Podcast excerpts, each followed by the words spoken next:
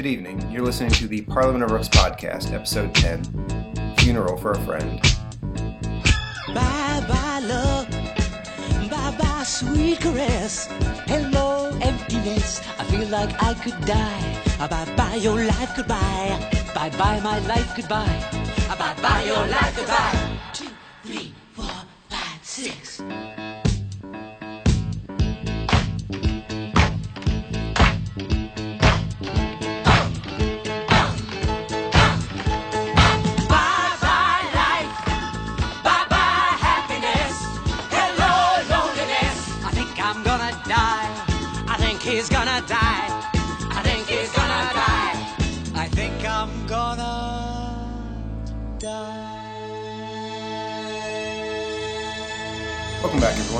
Parliament of Rooks podcast. I'm your host, Thomas Lanise. And this is his wife, Melanie Lanise. So first things first, I want to apologize for the uh, the delay in release uh, on this episode. You know, normally we get these out on Saturday, um, but unfortunately, circumstances uh, necessitated uh, taking a little bit longer with this one. Um, as I mentioned on our last episode, you know, we were going to be dealing with the uh, the death of one of the characters that we had been talking about um, thus far, and uh, you know, in, a very sort of tragic case of, of life imitating art. In the ensuing week, uh, we actually had a, a real life death uh, affect us. Um, one of the, uh, the shining lights of the uh, comic fandom community, uh, my good friend Michael Lash, uh, unfortunately passed away earlier this week. And I just wanted to take a few moments, you know, at the the forefront of, of this episode, um, you know, just to remember him and you know the the innumerable contributions he made, not only to um, to my own life, you know, but to the the overall uh, comic community at, at large. Um, if you've been involved, you know, in, in comic internet fandom for any length of time at all, uh, you've probably at some point, you know, come across Michael Lash or or his work. Um, I first encountered him back in um, 2007 on the uh, the old DC Comics boards.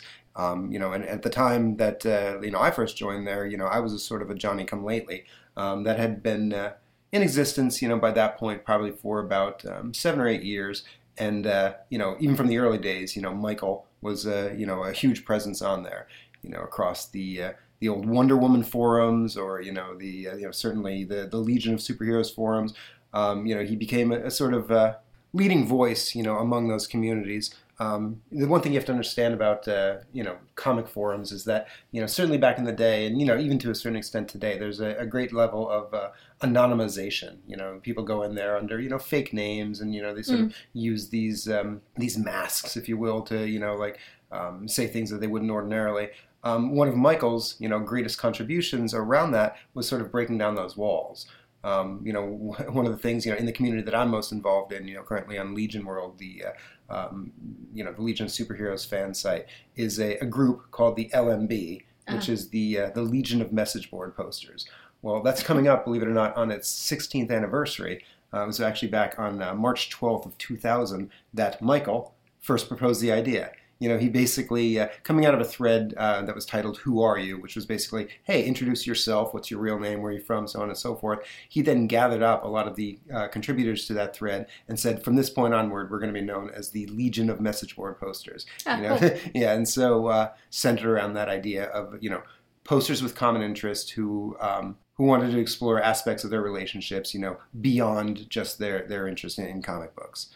Um, it's really an amazing idea if you stop to think about it, and it's one that uh, you know has personally affected me, you know, to to a great level. Um, like I say, you know, once I made, became aware of the you know the existence of the the LMB, you know, I became a rather active member, you know, in that community, and uh, and a few years back, sort of made it a uh, um, a mission statement that I was going to try to meet in person as many of these Mm, folks I as remember. possible. And uh, you know, one of those folks, uh, you know, obviously was uh, was Michael Lash. Um, I traveled down to Memphis, Tennessee. You know, Lash's uh, his home, his stomping grounds there, and you know where he was the absolute most gracious host you know I, I could possibly imagine. You know, a, a complete Southern gentleman. He, uh, you know, he gave me the uh, the tour of Memphis. Uh, you know, we went out for lunch, we went out for drinks, and then uh, and then he took me to the uh, the Peabody Hotel, sort of landmark there in Memphis. You know, and then um, for, for two reasons. Number one, to observe a a Memphian tradition, you know, whereby it's very odd, but you know, each day, you know, at a certain time, they will take ducks that they keep up on the roof, bring them down through the hotel in an elevator, As the elevator doors open, these ducks will then walk out into the lobby, all the way into a fountain, and then, like, you know, one by one, go into the fountain. So Lasham wanted to make sure that, you know, I saw this bizarre, you know, Memphian tradition. And then, uh, and then secondarily, you know, after, you know, we'd watched this, we then took the elevator up, you know, to the roof, um, so he could show me the, uh, the view of the city. You know, there's a certain point you can stand and look across the border of three different states. And, uh, you know, one of my favorite little stories, uh, anecdotes to tell, you know, about that experience is, uh, you know, I'd never been to Memphis before, I'd never been to Tennessee, I think, but um, you know, as I'm standing up there, I see a river, and I'm like, oh, you know, what what river's that down there? At which point he just like you know sort of spins around to me and you know with mock horror he's like, "Son, that's the mighty Mississippi," you know, in his southern drawl there. Um, but you know he was he was just a fabulous dude. You know, it's like so creative, so kind. You know, like honestly, if if you knew him at all. That's the one thing that you know I, have told you before, Melanie. You know that absolutely comes through him. Is, you know I've known him nine years, and not once in all that time have I ever heard anybody say a negative word about him. You know he just he had that kind of positivity. You know, and uh, and you know I also said the word creativity. Um, so with that in mind, you know, I, I, wanted to just take a moment and to, you know talk about a few of the creative endeavors, you know, that that Lash left behind. Um, you know, he was a lifelong fan of comic books, you know, in, in, in all forms, you know, he, but especially centered around, you know, things from the 70s. You know, that's the era that, that he grew up in, and he always, you know, had a lifelong fondness, you know, for the, the sort of um, Bronze Age type, you know, uh, ethic. And, uh, and to that end, you know, I would like to point people toward, uh, you know, a couple of things he leaves as his legacy on, on Facebook. Um, I mentioned Legion World, the website that's legionworld.net, but also on Facebook there is a, uh, a group, you know, that was run by him and then our, our mutual friend uh, Alec Fernandez. Basically, that's a community, you know, of Legion fans, you know, for sharing art and stories and so on and so forth. Uh, but in those same veins, uh, Lash also has a couple other Facebook groups, you know, as well. Um, Super Squad is one that you can look up that uh, has to do with the uh, the 1970s um, revival of the JSA. And then additionally, uh, there's one called Great Frog, which, uh, if, if anybody is a fan of the latter day 70s Teen Titans, you'll recognize that as the uh, the name of the band that uh, Green Arrow's younger partner Speedy fronted. And so Lash just like he, he, ate up the cheesiness of that. And like I say, you know, so that would be his third Facebook group. Um, in addition to being a fan of comics, uh, he was also a comic creator. Um, you know, he always had a, a, passion for, for writing and, and drawing, you know, to, uh, and, you know, people who know his artwork, you know, will, will, take this in stride when I say, you know, to varying degrees of, of proficiency. Um, you know, sort of tongue in cheek, uh, Lash's, one of his big art projects was what he termed uh, Fandango.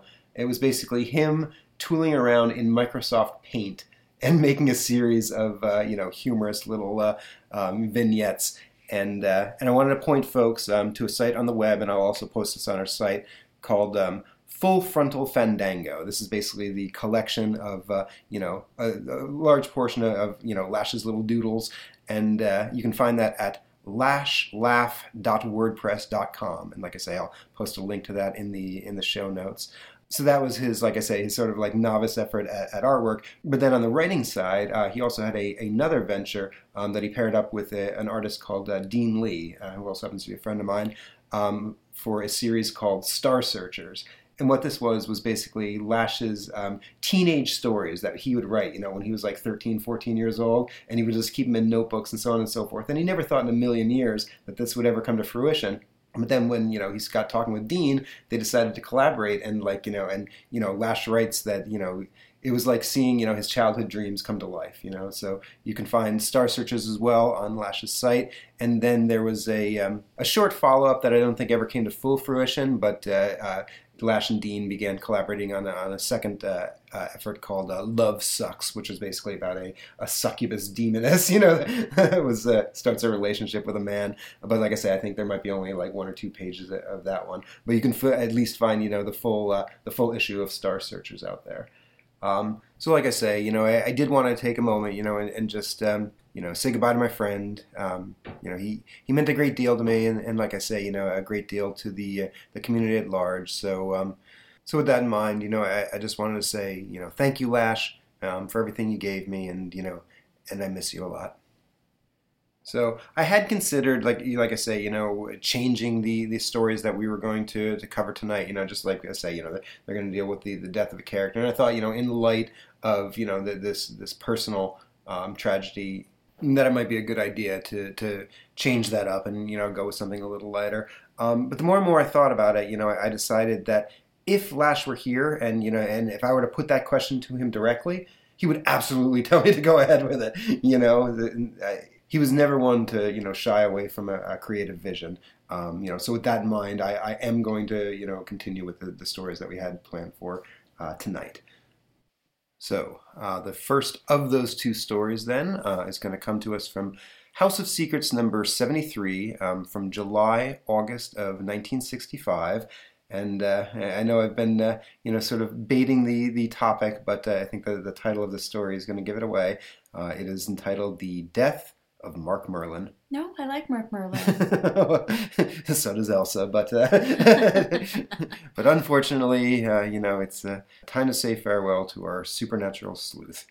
Um, and so, also unfortunate uh, is the fact that um, we have both a, a new writing and a new art team uh, for this. You know, we had expressed our fondness in the past, you know, for the, the artwork of, of Mort Meskin. Mm-hmm. Um, there's a new uh, artist here on both uh, pencils and inks, a fellow by the name of uh, Bernard Bailey who um, you know has a distinct style all you know of his own. He uh, he's probably most famously known for being the uh, artistic creator of a character called uh, the Spectre, um, who we've briefly seen. He was one of the members of the uh, the JSA, the sort of ghost-looking fellow. Oh, okay. And uh, and we're going to get into his story, you know, on our podcast in, in a few episodes. Um, but like I say, that's Bernard Bailey is most closely linked to him.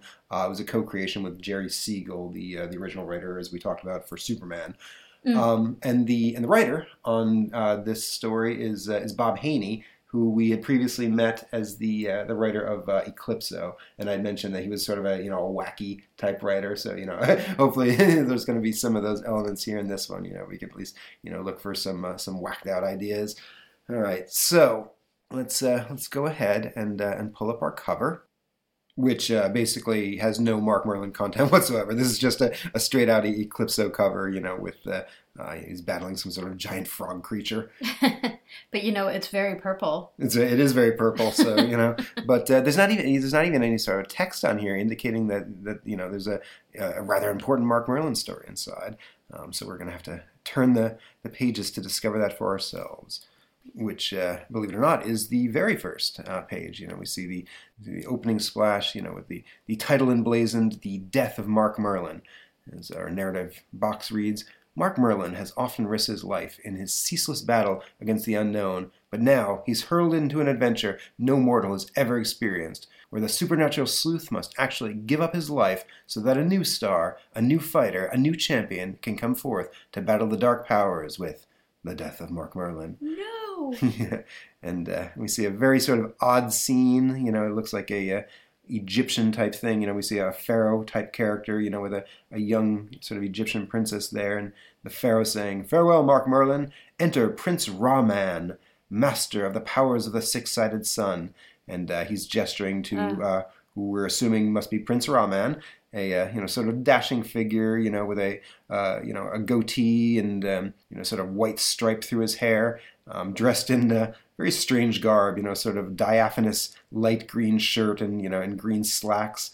Uh, he's got a belt with the uh, the aforementioned six-sided sun emblazoned on the buckle, and uh, and topping it all off, he's got a, an orange cape and uh, and then into or perhaps out of we're not sure we'll see what the story is uh, Ra-Man we see uh, it looks like to be the spirit of Mark Merlin sort of spiraling mm, yeah. you know either either in or out. So uh, I'm guessing out, out, given the title. Yeah so uh, let's delve into our story here and, and find out what's going on. So we begin as night wraps the mansion on Mystery Hill like a shroud and from it comes a despairing scream Eck! It's somebody saying from inside and, uh, and rushing into the room to find out what's going on, Mark Merlin, master of the supernatural, heads for the library where his beautiful fiance and secretary Elsa has been working. Oh, they're calling her a fiance now. Oh, yeah, things are things have progressed. Yeah, ramping up. Blazes, says Mark Merlin. Blazes? My old enemy, the gargoyle. As uh, as we're looking at the gargoyle, looks to be sort of a uh, green alien-looking fellow. Um, he's holding what looks to be I don't know like a lantern or something And uh, the gargoyle says, Probably magical. Yes, Merlin, I've come to finish the battle between us, which you thought you'd won. And so, in response, uh, Mark lunges toward a nearby bowl of fruit as the gargoyle responds. I expected you to try one of your occult tricks, Merlin, as a, uh, a beam shoots out of the gargoyle's lantern. That beam, says uh, Mark as it hits him square in the forehead. And the very next moment, uh, we see Mark Merlin, you know, pull a, uh, a Ray Palmer here as, as he begins shrinking, you know, the, the atom. Oh, oh, okay. As, uh, as Elsa says, Mark, what's happening to you? you missed my Elsa voice, didn't you? oh no, he's getting smaller, dwindling away. It's like falling through a crevice into the earth. Mark shrinks, shrinks until, Mark, he's gone. Yes, my lovely one, says the gargoyle, and he never had a chance to use this orange, which no doubt contained one of his clever potions. No doubt. Yes, no doubt. so, Mark Merlin, says the gargoyle, go beyond the portals of the known world. Go to meet your rendezvous with destiny. The gargoyle has triumphed. Ha ha ha! I continued on the second page following. As we go to that second page, we see that Mark cannot hear the mad laughter of his bizarre foe, for he falls through multiple planes of time and space in a ringing darkness that stretches in an eternal void.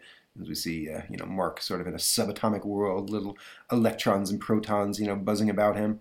As, uh, as finally, you know, he falls to ground, you know, in the uh, in that Egyptian scene we saw on the splash page. Mm-hmm. As he, he lands in the sand, saying, "This place, so strange and so peaceful."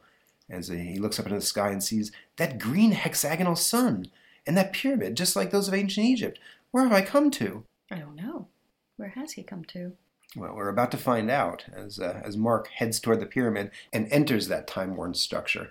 As uh, as we see him coming face to face, you know, with the, uh, the sort of Egyptian crew that we saw on the splash page. You know, as the pharaoh fellow and you know the, the young Egyptian princess, uh, sort of guard in the back, and then uh, looming in the background, you know, we see a statue that looks very similar, I think, to the uh, the statue from Captive of the Cat Curse. Yeah, you know, right. same sort of like Mem- Memkata style thing.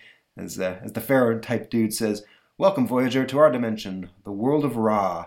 I am Cronyak, and this is my daughter Rima and our friends. Ra, says Mark Merlin. You mean I'm in another dimension? Another world? But how? Your puzzlement will soon end, says the Pharaoh. Or Cronyak, I'm sorry. Listen, long ago we lived in your world, in Egypt land.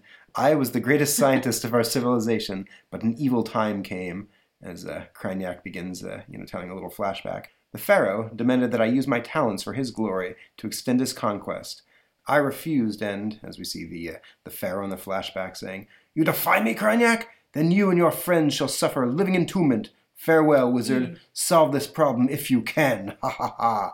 But mighty Pharaoh did not know that I had already anticipated and solved this terrible problem. For aimed at the pyramid from the roof of my home and laboratory was my wizard's lantern.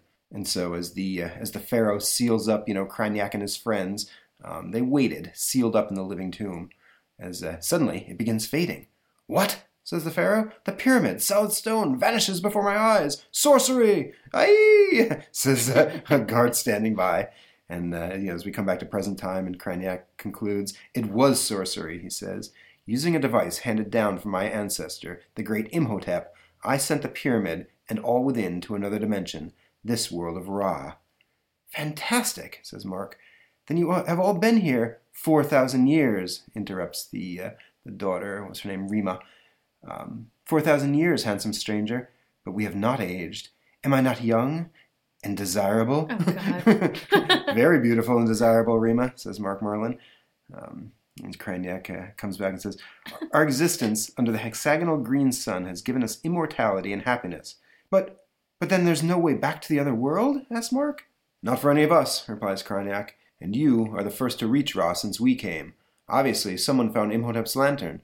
Yes, Cranyak, thinks Mark. An old enemy of mine, the gargoyle. He must have unearthed it in Egypt and realized its unique power. No matter, says Cranyak. You are one of us now, for eternity. It looks like he's like rubbing his hands together. They're like, ah. yeah. Great specters, says Mark, uh, misspelled. I am trapped here forever. That might not prove so painful, says Rima. She's really got the hots for Mark. Yeah. Come, I shall show you around this trap. What's she implying? I'm, I'm I'm not sure. Yeah.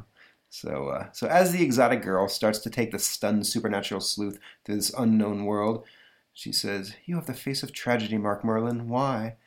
And Mark replies, In my own world, Rima, I left the one that I love in the power of an enemy who sent me here. I must get back. I must.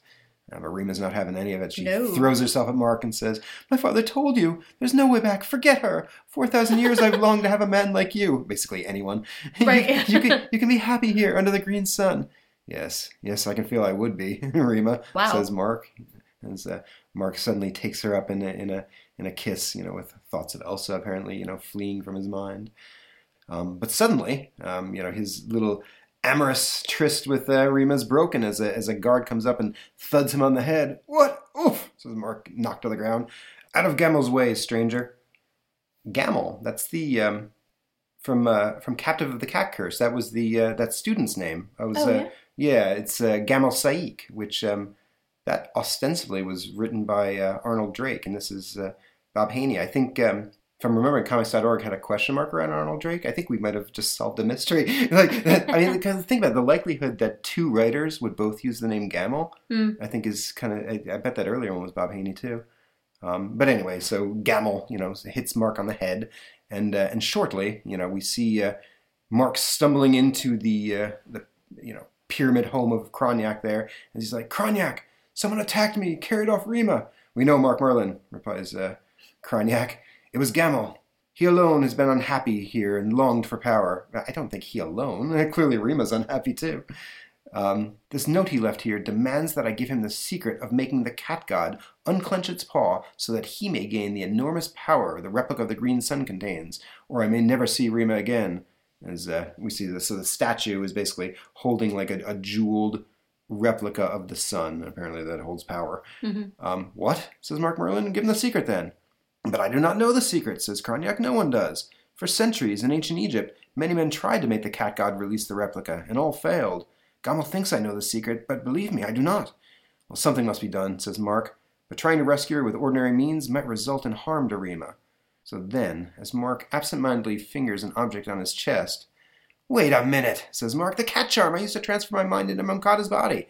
It's an ancient relic. It's possible it could be related to this cat god and its mystic secret. You think, Mark? Given the statue looks exactly like the, the one where you got the amulet. Um, so, holding the emerald eye charm, so both his own eyes and those of the great cat god are reflected in it, Mark says, It's a way out chance, but I must try anything.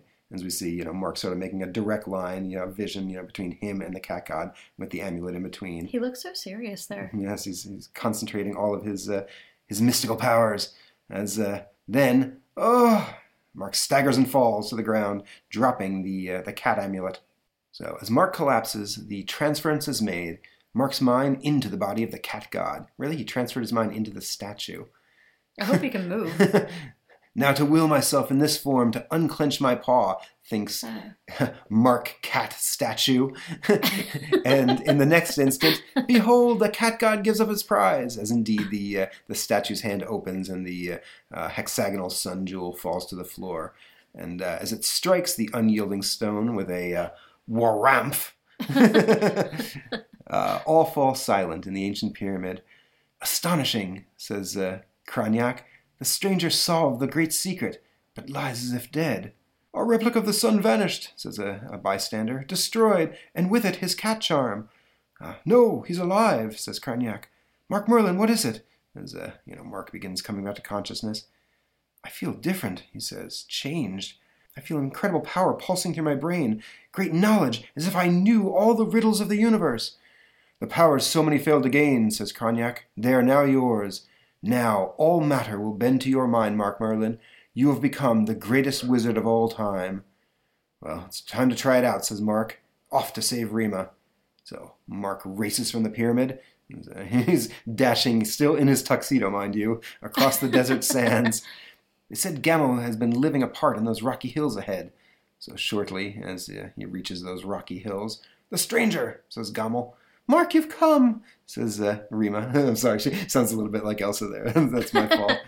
Um, so your lady voice. yeah, so as the enraged Gamel lifts his mace, Mark's brain seems to function with incredible rapidity. One taste was not enough, stranger? We'll have another. And as, uh, you know, Gamel tries to swing his mace at him. But suddenly, a cone of energy from my forehead, says Mark, as indeed a cone of energy begins being projected out from his third eye. Um, some instinct is directing it at Gamel's weapon. By the great Sphinx, says Gamel as uh, you know his mace thunks to the ground. My mace has become as heavy as the Pharaoh's throne. And as his foe struggles to lift his weapon, again Mark springs. Sorry, my friend, as he you know lays a, a left cross into into Gamel. Amazing. My mind willed that mace to become enormously heavy, thinks Mark. Krynic was right. I do have the power of mind over matter. And so then, afterward, as we see, uh, you know, Mark rejoining Rima to her father, um, thank you for saving my daughter, Mark Merlin. As a reward, I will send you back to your own dimension, if you wish. What? says Mark. I thought that was impossible.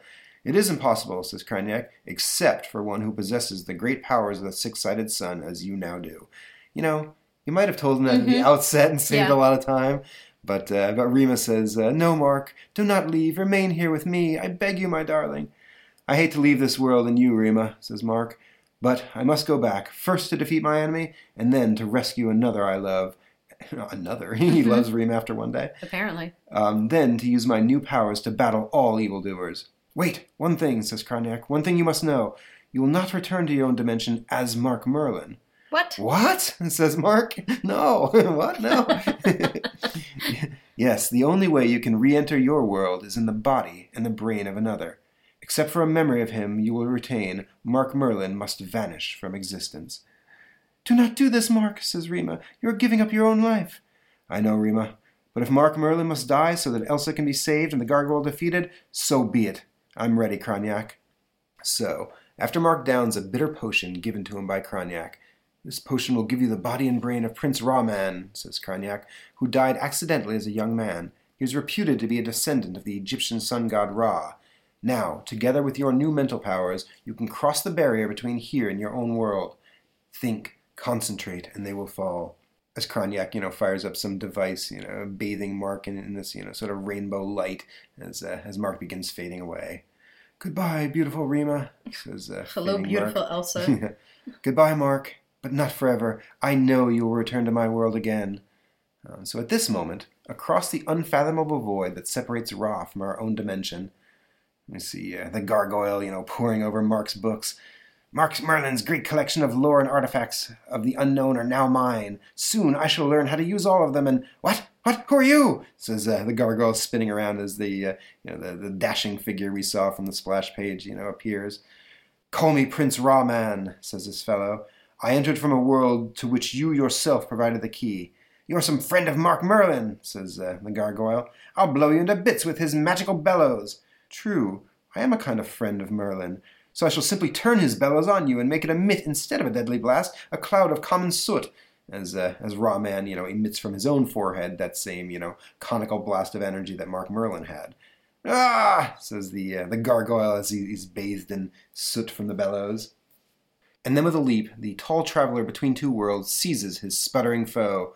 Now exit, gargoyle, says uh, Ra-Man, and enter Nicholas Balco, criminal charlatan, as uh, Ra-Man rips off the uh, sort of alien mask apparently Balco was wearing, you know, in a Scooby Doo like fashion.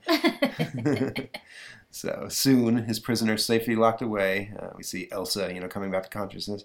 Who, who, who are you? A friend of Mark Merlin, Elsa. Do not be afraid. You are quite safe now. But I bring you sad news. As uh, apparently he tells the tale, and moments later, Mark dead. Oh, it can't be. I'm sorry, but you will never see him again, says Ra-Man. Before he died, he contacted me by occult means to come save you. Oh, poor Mark. I'm so frightened and alone. I feel I can trust you, though, Ra-Man. Please help me. That is why I came, says Ra-Man, you know, snuggling up to Elsa. As he thinks, Cry, Elsa, cry for lost Mark Merlin. I mourn for him too, for the memory I have of my former self. But now a champion is here to battle the unknown. I, Prince Ra-Man. Prince Ra-Man, DC's most fantastic new hero, returns in the next issue of House of Secrets. Don't miss him. so, wow. so Mark Merlin gone, but uh, apparently we learn a little bit about he and Elsa's relationship. They must be s- 60s swingers. Yeah, You know? that- that makes sense. Yeah, Mark snuggling up to Rima and, and Elsa wasting no time with, with Ra-Man. Um, so, and let's not us waste any time. Let's, uh, you know, follow this story up then with the very next issue of, uh, of House of Secrets. okay. Uh, that would be House of Secrets number 74 um, from September, October of 1965. And um, that is going to be a story entitled Wizard of a Thousand Moods. Uh, once again, written by Bob Haney, pencils and inks by Bernard Bailey. Um, uh, letters, okay, I'm sorry, I think on the last story I forgot to mention letters uh, by Stan Starkman. Um, this issue actually does have a, a Mark Merlin cover, or rather, I should say, a, uh, a Prince Ra-Man cover, because of course, you know, Mm, Mark right. Merlin doesn't exist anymore. Um, so I don't even begin to know how to describe what's going on, so let me just do my best here. Um, so we see uh, Prince Ra-Man, okay, standing, you know, against a nondescript background. From his mind, you know, his third eye is shooting a, uh, you know, like apparently an energy construct, which is manifesting as a, uh, a metallic, mauve-looking hand. It is ricocheting off a mailbox, uh, you know, a street-level mailbox there, shattering it and its ricochet then is passing this hand into the path of an oncoming energy shark with like metallic tentacles coming off of it like i have no idea what like it's it literally Well, it's glowing too. yeah, I mean, we'll of course, you know, post this image on uh, on Facebook. But boy, oh boy, this is a weird looking scene. And then, uh, you know, off to the side, we see a little in, little inset, you know, with uh, for Eclipso, you Mm. know, a crappy story. I'm sure that we're not going to read called uh, the Negative Eclipso. And then, uh, and then, you know, finally on our cover, we see, um, you know, a, a little blurb um, saying the new sensational Prince Ra-Man Mind Master. Ooh. Yes. Mind Master. Yeah, well, alliteration, right? So we had supernatural sleuth. Mm, Of course, Raw yes. Going to be Mind Master. Um, so let's go ahead and uh, get into our story here. Mm, The uh, the lead story in this one is the uh, the negative Eclipso, so we're just going to flip by all that and move uh, you know halfway through the book to the uh, the Prince Ra-Man Mind Master story as we read from a weird world beyond our own he comes drawing his fantastic powers from the dimensional six-sided sun the tall stranger who now hurls himself to the defense of mankind against a cunning enemy yes it's Prince Ra-Man Mind Master DC's newest and most offbeat hero battling against the challenge of the Wizard of a Thousand Moods so in our splash we see um, you know Ra-Man busting out a, a mental blast, you know, I, I guess launching a car airborne as he thinks. Mm, yep. Elsa, under the spell of Kaldaz, must make that cab lighter than the air itself or she'll be doomed. As Elsa is also apparently floating, swinging her arms, going ha ha ha ha ha ha, ha. and uh, and then some little strange, you know, uh, dwarf man in the front here saying, "Prince Ra-Man, his power is tremendous. I must destroy him." Just a, a very odd scene altogether, which you know I think will clarify as we get into this story. So we begin with basically a recap of uh, you know who Prince Ra-Man is, as we read. Traveling across barriers between the two worlds, a mysterious stranger now dwells in Mark Merlin's mansion, a new battler against the unknown who calls himself Prince Ra-Man, Mind Master. As we see, uh, you know, him and Elsa going over some stuff. Oh, Prince Ra-Man, I miss Mark so. I can't believe he's dead, but you've been such a comfort. As Mark's friend, it's the least I can do, Elsa. yeah, the least. So it begins. Right. But where do you come from? I've lived all over the world, my dear. Mark left me his house and his vast collection of the occult with the last request that I carry on his work as the champion against dark forces everywhere. Yes, that sounds plausible, Ra-Man. as, uh, as he thinks, I cannot tell Elsa the truth that I come from the dimensional world of Ra, that I really am the reincarnation of an ancient Egyptian prince, and that it was only by Mark giving up his own life back in Ra that I was able to be born, that I am both Prince Ra-Man and the spirit of Mark Merlin in one. As uh, we see uh, Memkata, the cat, you know, curled up on, on on his shoulder. This is a very sort of complex backstory. Like, you know, Yeah. it seems like overly uh, involved. But it's Mark Merlin, Yeah. so it makes sense. Maybe. Or I guess it's now Prince Ra-Man. Yeah. So a- anyway, Elsa notices, you know, the cat and says, uh, "Ra-Man, look, Memkata likes you. Mark was the only other man she ever liked, and you know, I like you too, and I like you, Elsa," says uh, Ra-Man. But then he thinks, "But I dream too of the dark-haired Rima, whom I left back in Ra. When will I ever see her again, if ever?" Now wait a minute. Did Ra-Man leave Rima? Did he even ever meet her? Like, oh, but I guess the, wait, the memory. there's the spirit of Mark's memory. Yeah, see, this is way too complex. Anyway, there's much to keep the Mind Master occupied in this world, for in a downtown skyscraper, uh, we see a man busting into a room. It's Mr. Griggs, says uh, apparently a secretary dropping her papers. "Aye, help me, help me, says Mr. Griggs, you know, in a Frantic mode. He's in a state of panic, says another girl. As the next moment he lunges for the window. Let go of me! They're after me! Mr. Griggs, there's no one after you, and the street's 70 stories below! Hold him, Ed! As they're, they're trying to restrain him from, from leaping from the window. Um, so, not long after, you know, we flash back to the mansion on Mystery Hill. You've gone through all of Mark's files, Ra-Man. What's wrong? says Elsa. This story about M.T. Griggs, Elsa. A bold, brilliant man like him suddenly panicking. Doesn't make sense. Oh, so obviously it's, it says not long after, but obviously it must be a couple days after because, you know, he's reading it in the newspaper. His last visitor, just before the panic, was Zandor Kaldaz. Is that a is that a uh, no? I thought it was a palindrome for a second, but no. Uh, a charlatan whom Mark Merlin was trying to expose, a cunning experimenter in the field of emotional control. I must leave you for a while. Oh, better not be Psycho-Pirate. be careful, Ra-Man, says Elsa. So shortly after, in a private room of a large hospital, we see Ra-Man climbing in the window. Who are you? says uh, says Griggs in the bed. A friend, Mr. Griggs. Do not be alarmed. Prince Ra-Man has come to help you. And as the burning but reassuring eyes of the tall stranger fix on the distraught man, yes, yes, I feel I can trust you, says Griggs. You want to know what happened? Kaldaz came to my office, made an offer to buy all my vast interests for a ridiculous price. I threw him out, of course, but right afterwards panic seized me. I ordered all my holdings sold to Kaldaz, in- including the Mazarine metronome, and then the panic completely overwhelmed me. The Mazarine metronome? asked Ra-Man. What is it? Tell me. Tired. Must sleep. Sleep. As uh, I see Griggs passing out. So, slipping away as silently he came, the Mind Master meets Elsa on a city street. Ra-Man, what did you learn? says Elsa. What I suspected, Elsa, that Kaldaz somehow exerted control over Griggs' emotions and ruined him, bought him out for a song. But I must have proof, more clues. Just then, over the car radio, we hear Flash! Man mob storming jail, demanding release of convicted prisoner Nicholas Syrian. Yes, the uh, the old newsreel reporter from the Doctor Fate stories got a job as a, as a radio reporter. You know, he's got to work too. So, Syrian, says Ra-Man, why, he's a former associate of Kaldaz. Hurry, Elsa.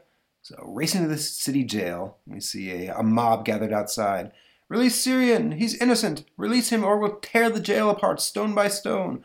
Good heavens, Ra-Man, says Elsa. Look at those people. Their faces all seething with rage. Again, the strange burning gaze of Ra-Man works its spell, and the pair are allowed entry through a rear door. As, uh, as they approach the, the warden of the jail, who says, I can't give orders to harm the crowd, but what would make respectable people clamor for the release of a guilty criminal? It doesn't make sense. Perhaps it does, says Ra-Man. Quickly, Syrian's trial records. Do you have them here? And uh, and apparently he does, uh, because he hands over, you know, Syrian's record, including his confession. As uh, Elsa's looking out the window and says, Ra-Man, that man lounging near the crowd, it's Kaldaz. You're right, he must have some connection with all this. Yes, Elsa, I'm positive, says Ra-Man, you know, looking out the window as well. He's controlling the crowd somehow and more people are joining it. I must quiet them. So, stepping out fearlessly, Ra-Man exerts the marvelous power he gained back in the world of Ra. Who's that character? says the crowd. Shove him out of the way! And uh, Ra-Man thinks, I call the source of my power, the six sided green sun of Ra, to will this paper to become. As it grows, hey, it's like a huge billboard! And uh, yeah, the paper begins filling the sky, reading, I, Nicholas Syrian, do confess that I did willingly commit the crimes charged against me. Well, I'll be, says a member of the crowd. Syrian is guilty. He admitted it. What, what are we doing here? Have we all gone crazy? It worked, thinks Ra-Man. It shocked them out of the mood. So, as the crowd quietly disperses, we see at a distance a, uh, an evildoer watching it. That stranger, he's got some fantastic power. He thwarted my plan to free the, my old partner Syrian. Well, I have powers too. As uh, Ra-Man and Elsa head for their car, and we suddenly see Elsa begin flipping out. oh, ha ha ha! I feel so giddy. Elsa, that taxi! And Ra-Man cries as Elsa, you know, just in, in a daze, begins, you know, stumbling out into the road. Kaldaz, thinks Ra-Man. He must be using that emotion control again. It doesn't affect me, but he's put Elsa in deadly danger. So, as fast as thought, Prince Ra-Man again projects his startling power of mind over matter, and uh, and so this is the scene that we saw on the splash page. He, uh, he projects his beam at the cab and like floats it over El- Elsa's head. For a brief moment, that cab must be light, lighter than air, thinks Ra-Man. As he does this, and then turns his attention to Elsa, as oh, Elsa's fainting. That near miss must have shocked the giddiness from her. And uh, you know, Ra-Man catches her before she hits the ground. He's beat me again, says the uh, the baddie, zooming away. My emotion control didn't work on him. He has incredible powers. So minutes later, as uh, Ra-Man, you know, drives away with the unconscious Elsa, Kaldaz is gone, says Ra-Man, but I recall from Mark's files that the power for such a motion control must of necessity be quite large. Kaldaz could only carry a small remote control device with him. So shortly, uh, we see Ra-Man drive into uh, the driveway of a large estate. The best place for the power source is Kaldaz's estate. Excellent, he hasn't returned yet, says Ra-Man, driving up. So, leaving Elsa reviving the car, the Mind Master enters the mansion where a lab and a collection of occult objects, he says, uh, you know, seeing Kaldaz's stash. According to Mark's files, they were obtained by trickery, so I have no qualms about entering. Um, and so, as you know, Ra-Man, you know, peeks around, he finds in a nearby vault an electronic device with a turning antenna. It must be the power source of Kaldaz's emotion control. This ends his corrupt control, he says as he grabs like a, a nearby pipe wrench and just smashes in this little device. Um, and so then afterwards, you know, the man from another world rejoins Elsa as uh, she's now woken up. You're sure that Kaldaz's reign of emotion is over, Ra-Man? Yes, Elsa. I don't know what he uses to control or project the changes in mood, but I'm sure that without that power source, he can't affect anyone's emotions now. So, we see the pair, you know, re-entering the city. And, we see another crowd going wild. Uh, this time outside of uh, Enterprises, you know, which apparently is valuable real estate in South America for sale. Ra-Man, those people, they all look mad with greed. As uh, you know, they're punching out people to get inside this uh, this building. I was wrong, says Ra-Man. Kaldaz is still operating. I must have destroyed a decoy power source. That land belonged to Griggs before and is worthless desert area. Must put a stop to this. But before he can, uh, we see, you know, Kaldaz, you know, the, the little baddie from before, you know, jump out holding something in his hand. As uh, Ra-Man spins around and saying, Kaldaz, what's that? Just a metronome, my friend, just a metronome. At the next moment, the device for measuring musical time is clicking, and the Mazarine metronome, says Ra-Man, that you swindle from Griggs. Exactly, but your awareness comes too late to save yourself from a deadly energy being. As the uh, the metronome shoots out, like I say, yeah, this ener- energy fish. Right, this energy shark with you know whatever the heck, like metallic tentacles coming from its face. Um, so, but before this supernatural winged menace can strike, uh, Ra-Man thinks, "My only hope is to use mind over matter to halt its flight." As, uh, we see the, the once again the, the scene from the cover this time, you know, him shooting at this beam of energy, ricocheting it off the mailbox, and putting it in the way of the uh, you know floating energy shark. and so, as the metal hand formed of the mailbox, oh, so that's what he did. He's using the metal of the box to make a shape. So, as the metal hand formed of the mailbox leaps out to intercept the hurtling attacker with a uh, fazung, apparently it works, you know, but uh, knocks Ra-Man to the ground. Ra-Man, oh, he's hurt, says Elsa, rushing up. His powers triumphed again, thinks uh, Kaldaz. Um, perhaps now, in his dazed condition, he'll prove vulnerable to my emotional control. I'll try the most powerful emotion of all hate. As uh, we see him holding a, uh, a sort of Zippo remote control, right? You know, with different emotions labeled on it. We see envy, joy, anger, greed, and hate. And, uh, you know, Kaldaz, of course, went right for the hate button. So, Ra-Man, you beast, says uh, Elsa. You evil charlatan, I despise you. Obviously, hit by the Right. hate beam. Hate beam. You witch, you dare lay your hands on Prince Ra-Man, says Ra-Man, also filled with hate. Fiend, monster, says Elsa. Ha ha, it worked, says Kaldaz. Even the strange Prince Ra-Man succumbed to the emotion of hate. So, as the cunning Kaldaz roars away in his limousine, he thinks, Another obstacle in my path removed, now to plan a few more profitable capers at my secret hideout. So, shortly, at a deserted desert farm, uh, you know, we see Kaldaz driving up thinking, who would suspect that old silo contains the basis for making Xandor Kaldaz the greatest tycoon of all? And so we see inside the silo sort of uh, giant phrenology head, you know, one of those things that used to I know what it yeah, is. yeah, the bumps on the head that you could tell like, you know, what different things correspond to. But this one uh, apparently has corresponding, you know, to his, his emotion control. Again, we see fear, hate, envy, greed, and joy all laid out on the statue. Yes, who would guess, says Kaldaz, that my cunning brainchild, the emotion projector, is here. No one, Kaldaz, save me, says a voice from off panel. Uh, as Kaldaz spins around and sees that it's Ra-Man, but I left you seething with hate.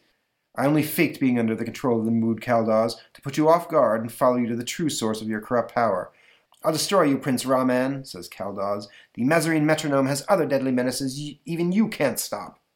Uh, but suddenly, you know, Ra-Man shoots out another energy blast from his head. Uh, you know, this time at the uh, the emotion controller phrenology dummy label thing, whatever. As uh, what's happening? As uh, we see the uh, you know the material of this dummy, you know, sort of come to life and wrap itself around Kaldaz. As uh, you know, the very next moment, trapped Kaldaz, says Ra-Man by part of your own brainchild, which will soon be put out of commission forever. And so, sometime later, you know, we flash back to the mansion on Mystery Hill that, uh, you know, Ra-Man has usurped. As uh, Elsa says, then everything Kaldaz gained by his scheme has been returned, and now he's going to prison? Yes, Elsa, says Ra-Man, and I thank the stars I was able to bring Mark Merlin's last foe to justice. Poor Mark, says Elsa. He died fighting the unknown, the darkness in men's hearts and minds he, he so hated. But Prince Ra-Man lives on to carry his struggle, Elsa, with you by my side. Oh. Prince Ra-Man, Mind Master, faces the challenge of the unknown in the next issue of House of Secrets. Don't miss it. So, uh, so yes, this is the uh, the new star of the the Mark Merlin, you know, strip in House of Secrets, and um, like I said, uh, I think I mentioned this a little bit before, but uh, this character, you know, um, uh, Prince Ra-Man, I mentioned that he's tied to the Mark Merlin mythos. Well, he's Mhm. also um, a little bit, you know, going to be tied to the other uh, character in House of Secrets, you know, our, our old friend Eclipso. Oh, okay. Um, so as much as I don't want to, you know, read additional Eclipso stories, you know, at some point we're going to take a look at the the crossover, you know, between these two. Um, oh, one other thing I hate, I just noticed one other thing I want to mention real quick, um, not necessarily about this story, but the little ad um, that, that wraps up the, uh, you know, the final page of the Prince Ra-Man story is only a half pager, and then we got an ad on the bottom. I mentioned that, um, you know, uh, you would see the revival of uh, some of these Golden Age characters, Mhm. um, you know, both in Showcase and The Brave and the Bold. Um, here's the second pairing. You know, formerly we had, s- you know, you and I had read the uh, Doctor Fate Hourman crossover. Uh, the next two to be revived, you know, in a team up in Brave and the Bold is actually Starman and uh, and your friend here, Black Canary. Mhm. She's my girl. Yeah, so I don't know that we're going to read that man, that one, but um, you know, we will see these two characters probably in some more of those uh, JLA JSA crossovers.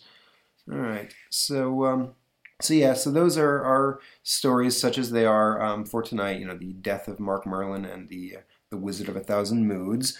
Um, so not too too much content. You know, we want to sort of keep this one a little bit shorter tonight. You know, so I think uh, you know with that in mind, I'm just going to uh, you know put it over to you directly then um, you know for your judgments on on these stories so the first story we looked at you know was the uh, aptly titled death of mark merlin um, you know our our fan favorite character here you know transported to uh, another dimension and you know sort of usurped by a brand new character you know what are your, what are your thoughts on uh, on that So the title of it, you know, the death of Mark Merlin, it just it kind of seems like it maybe should have been titled the the birth of Prince Ra-Man Hmm? instead.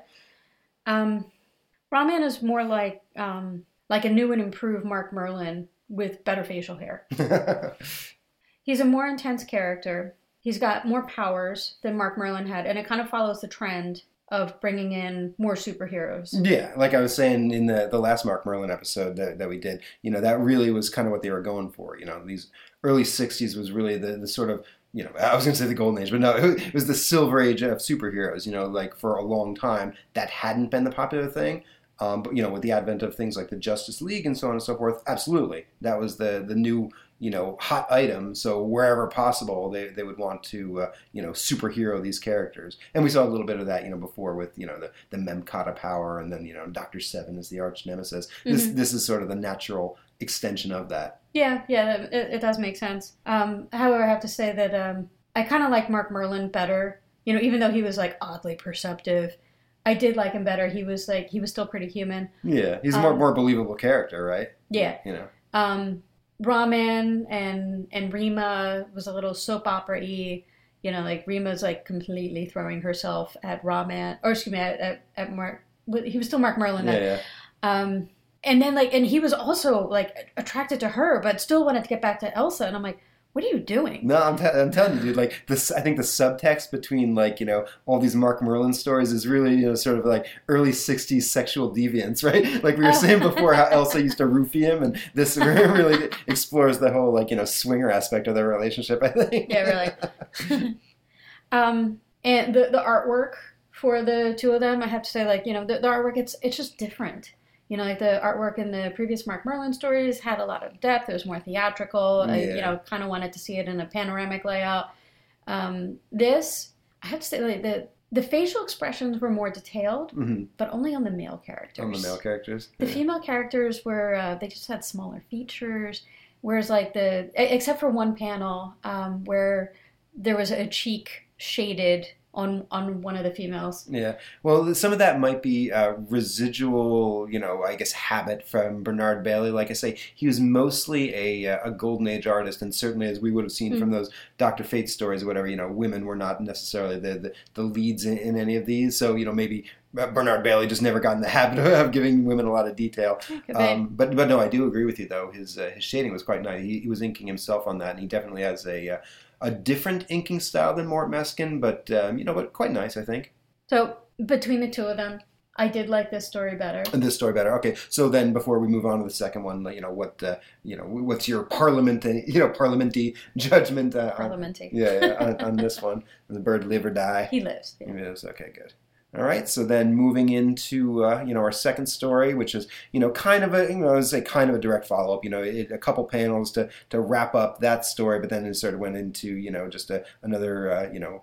Uh, adventure uh, would be the Wizard of a Thousand Moods. Uh, you know, what did you feel about this one? Reminiscent of Psycho-Pirate.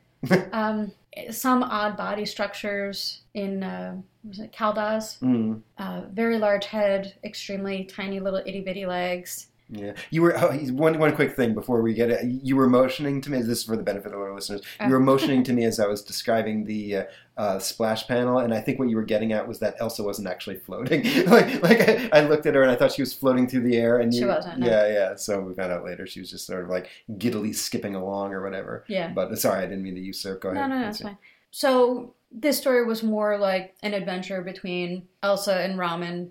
But I make him sound like noodles. yeah, it's, it's like it's uh, it's tempting to, to read it that way, right? Yeah, it like is. ramen.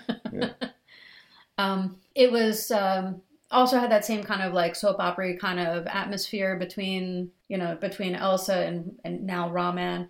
It was a little disturbing how Ramen was like interacting with all of Mark Merlin's stuff. Like, And how she just accepts it. Yeah, like- well, and they liked each other, yeah. you know, and anyway, you know, so back to that soap opera thing. But Yeah, but so that was sort of the framing sequence. But then, what about the body of the story itself? What did you think of like the Kaldaz tale? All right. Well, Kaldaz wasn't really a developed character, but um, it was just like it, it was kind of like um, Ra-Man just stepped into what Mark Merlin was, except now he can control things with his mind.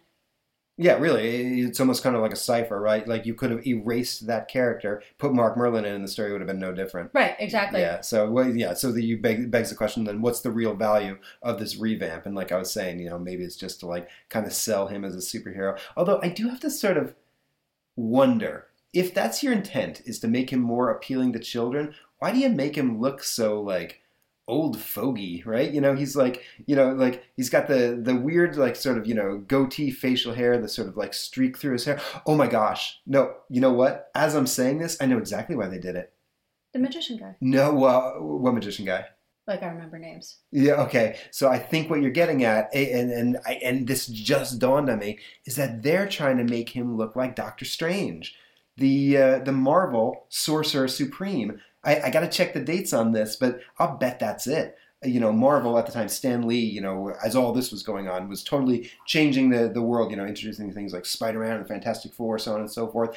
And one of the major characters over there was, like I say, the Sorcerer Supreme, Doctor Strange, who was this sort of, you know, I, I'm not that familiar with the character, but you know, he's definitely almost like a Doctor Fate type, you know, like the Eldritch magic and so on and so Mhm. forth. That's ex- oh, I bet, I bet that's exactly what Ra-Man's based on. Well, knowing you, I'll bet you're right. Yeah, I gotta. I'll check that. I'm gonna for folks listening. I'm gonna f- follow up on this, and I'll get back next episode with some research on that. But uh, yeah, so that's my thought. Okay, so but what are your thoughts Go, going to you know this story? Um, you know, you, w- w- does this bird live or die? Well, even though um, it, it was a little disconcerting that you know Ra-Man is like playing with Memkata and like flirting with the lady. I, I'm still. I'm, I'm gonna let this bird live. I'm, Mm. I'm holding out hope here that you know it's it's not just gonna be like it, it's not gonna fall flat. Yeah, so yeah, well, t- two stories that, that you live. I, I I have a sneaking suspicion it's just you know residual fondness for It- it Mark be. Merlin. It might be. You know, but uh, we'll see we'll see how your uh, your fondness for Ra-Man holds up when we look at the uh, um, you know uh, crossover there with Eclipso. But we already have the good faith bird living thing. So All right. So before we put this episode to bed, though, um, we did get a little bit of feedback on our uh, uh, email. Um, once again, for folks listening, that is uh, tporpodcast at gmail.com. Uh, we got a letter in this week um, from our uh, our old friend Nancy Gefkin, uh, you know, who you've met, Melanie. hi Nancy. All right. So, uh, so Nancy writes, uh, way behind with comments, uh, but I've been enjoying your podcast. They're so informative, and you make a great team. Thank you. Uh, going back to Mark Merlin, very timely comment here. Uh, I was unfamiliar with this character. Too bad. It sounds like he could have had Promise uh, reworked for more contemporary times. Maybe not to carry his own book, um, but the clean cut good guy to counter John Constantine? Uh, Zatanna's boyfriend, Hmm. curator of the Museum of Magic, as Antonio Stefanacci will be in the Legion verse. Uh, besides, I like cats. Uh, yeah, so Antonio Stefanacci, just for your benefit, is a um, in the Legion of Superheroes. He exists in the 30th century, and he's the curator of um, the Museum of Magic, which, believe it or not, is actually a, uh, a real thing out in California. Really? Yeah, yeah, yeah. Oh, that sounds cool. So, and so Nancy goes on that uh, she likes my Solomon Grundy voice. Uh, it made the character a lot more interesting. Uh, she'd never heard the voice in her head before. Um, well, credit where credit's due. That's not entirely my voice. Um, you know, I, I based that voice on the uh, on the way that he sounded in the Super Friends, as you would know. You know, being an Mhm. old Yeah, fan of watched that. it. Right. So, and she uh, she continues that uh, would we believe that she actually had the 45 of Palisades Park, the uh, the song that we used at the uh, end of uh, episode two, I think it was. Uh, it says it came to her from uh, her older brother, uh, but she loved it when she was eight years old, and so it was funny to hear it again. Uh, she wonders why there's so many stories uh, from the 50s and 60s set in amusement parks. Uh, maybe DC had uh, some co- co-promotional mojo going on, you know, at least as she remarks, until the uh, the amusement ended in the killing joke, um, which is a, uh, a rather dark Batman story from the, the 80s, where the uh, the Joker uh, kidnaps Commissioner Gordon and sort of tortures him in an amusement Oh, park. wow, that is pretty yeah, dark. Yeah, So, uh, and then she uh, she goes on about our Doctor Fate episode um, that the uh, the comment that the Egyptians did not build the pyramid that aliens did uh, surprised her. She says that's uh, an idea way ahead of its time. Um, it's a common theme today on shows like uh, Coast to Coast, which is a uh, an AM uh, radio show about the supernatural type thing. Uh, she wonders uh, how far back the idea really goes, uh, remarking that it's uh, similar to uh, The Face on Mars, apparently a story done by Jack Kirby in '58. I don't know that one. Um, but that's a realm of conspiracy rather than mis- uh, mysticism. Uh, she says that you had a nice catch about uh, Dr. Fate's uh, costume colors, Hmm. right? The uh, what was it, the desert thing, the sun and the sand, No, the sky. And, the sky, yeah, yeah. the sky, and yeah, and um, and that oh, and that she didn't give much thought to the uh, the sinister origin story. Well, honestly, neither did I. that was your idea, so good, good catch. Uh, she says that uh, as kids, they just accepted the idea and that sort of thing, you know, went on in the golden age. Um, so it's good to have fresh eyes reviewing these books. I agree, sweetie. Um, so Johnny Thunder uh, is another character she never knew much about. Uh, she speculates that Johnny Thunder might be the Snapper Carr of Earth 2. Yeah, probably is. yeah. So the Thunderbolt, uh, obviously smarter than Johnny. Um, they might have had some fun with that in the other era. Uh, he lasted a long time in one form or another, but uh, they deep sixed Mark Merlin no justice. Indeed. In fact, they, they deep six sided sunned Mark Merlin, really. Right. So, uh, so she's looking forward to future podcasts. So thank you, Nancy. That was a, a lovely letter. Um, and uh, and once again, we do want to solicit you know more feedback from folks listening. Um, don't forget, you know, we do have our, our contest out there. Uh, we didn't get any entries into the contest, so I, I promised I would give an additional clue. Um, so uh, once again, the contest basically is that in episode eight, which was a spotlight on Johnny Thunder, um, when I was doing the uh, the playback, I noticed that I used a phrase that was related to another uh, Thunder-related character in the DCU. Um, and the contest basically is if you can identify what that phrase is and when in the episode you hear it, you know, write in and, uh, you know, with those two pieces of information. And if you're the first one, I'll send you out a little uh, DC related prize. Um, so the first clue is that the specific Thunder related character it is is actually a character by the name of Jakeem Thunder. So if you know what that is, find it in episode eight. Write in, tell me the uh, the time spot, and uh, you know, little prize is yours. All right, so uh, so that's all we had on the docket. Do you, unless you had something else? Mm-mm, Yeah. I'm good. All right, so so once again, you know, I, I like I say, I did want to dedicate this episode, you know, to uh, to my friend Michael Lash, and um, and you know, thank everyone, you know, for for dealing with the uh, the delay on the episode. Um, once again, we hope you had a good time tonight. We hope you enjoyed these stories, and we hope to see you here next time on the Parliament of Rooks podcast. Thanks, everybody.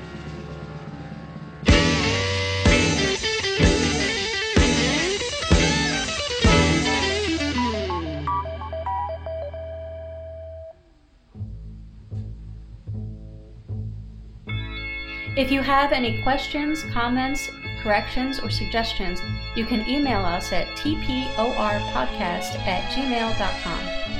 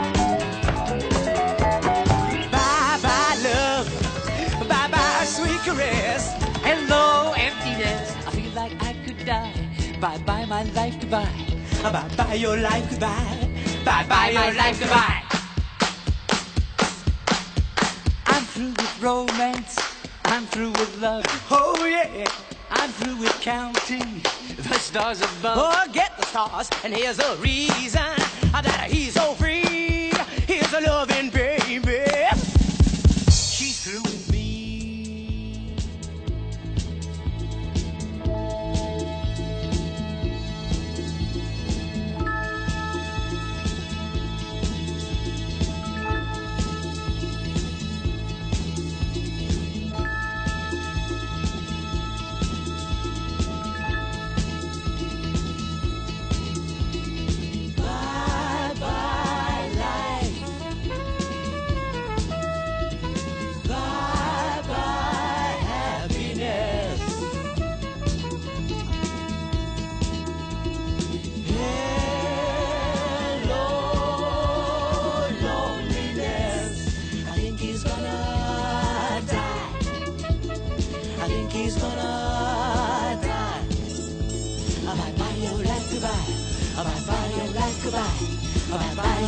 goodbye. Bye bye, my life goodbye. Bye bye, your life goodbye. Bye bye, your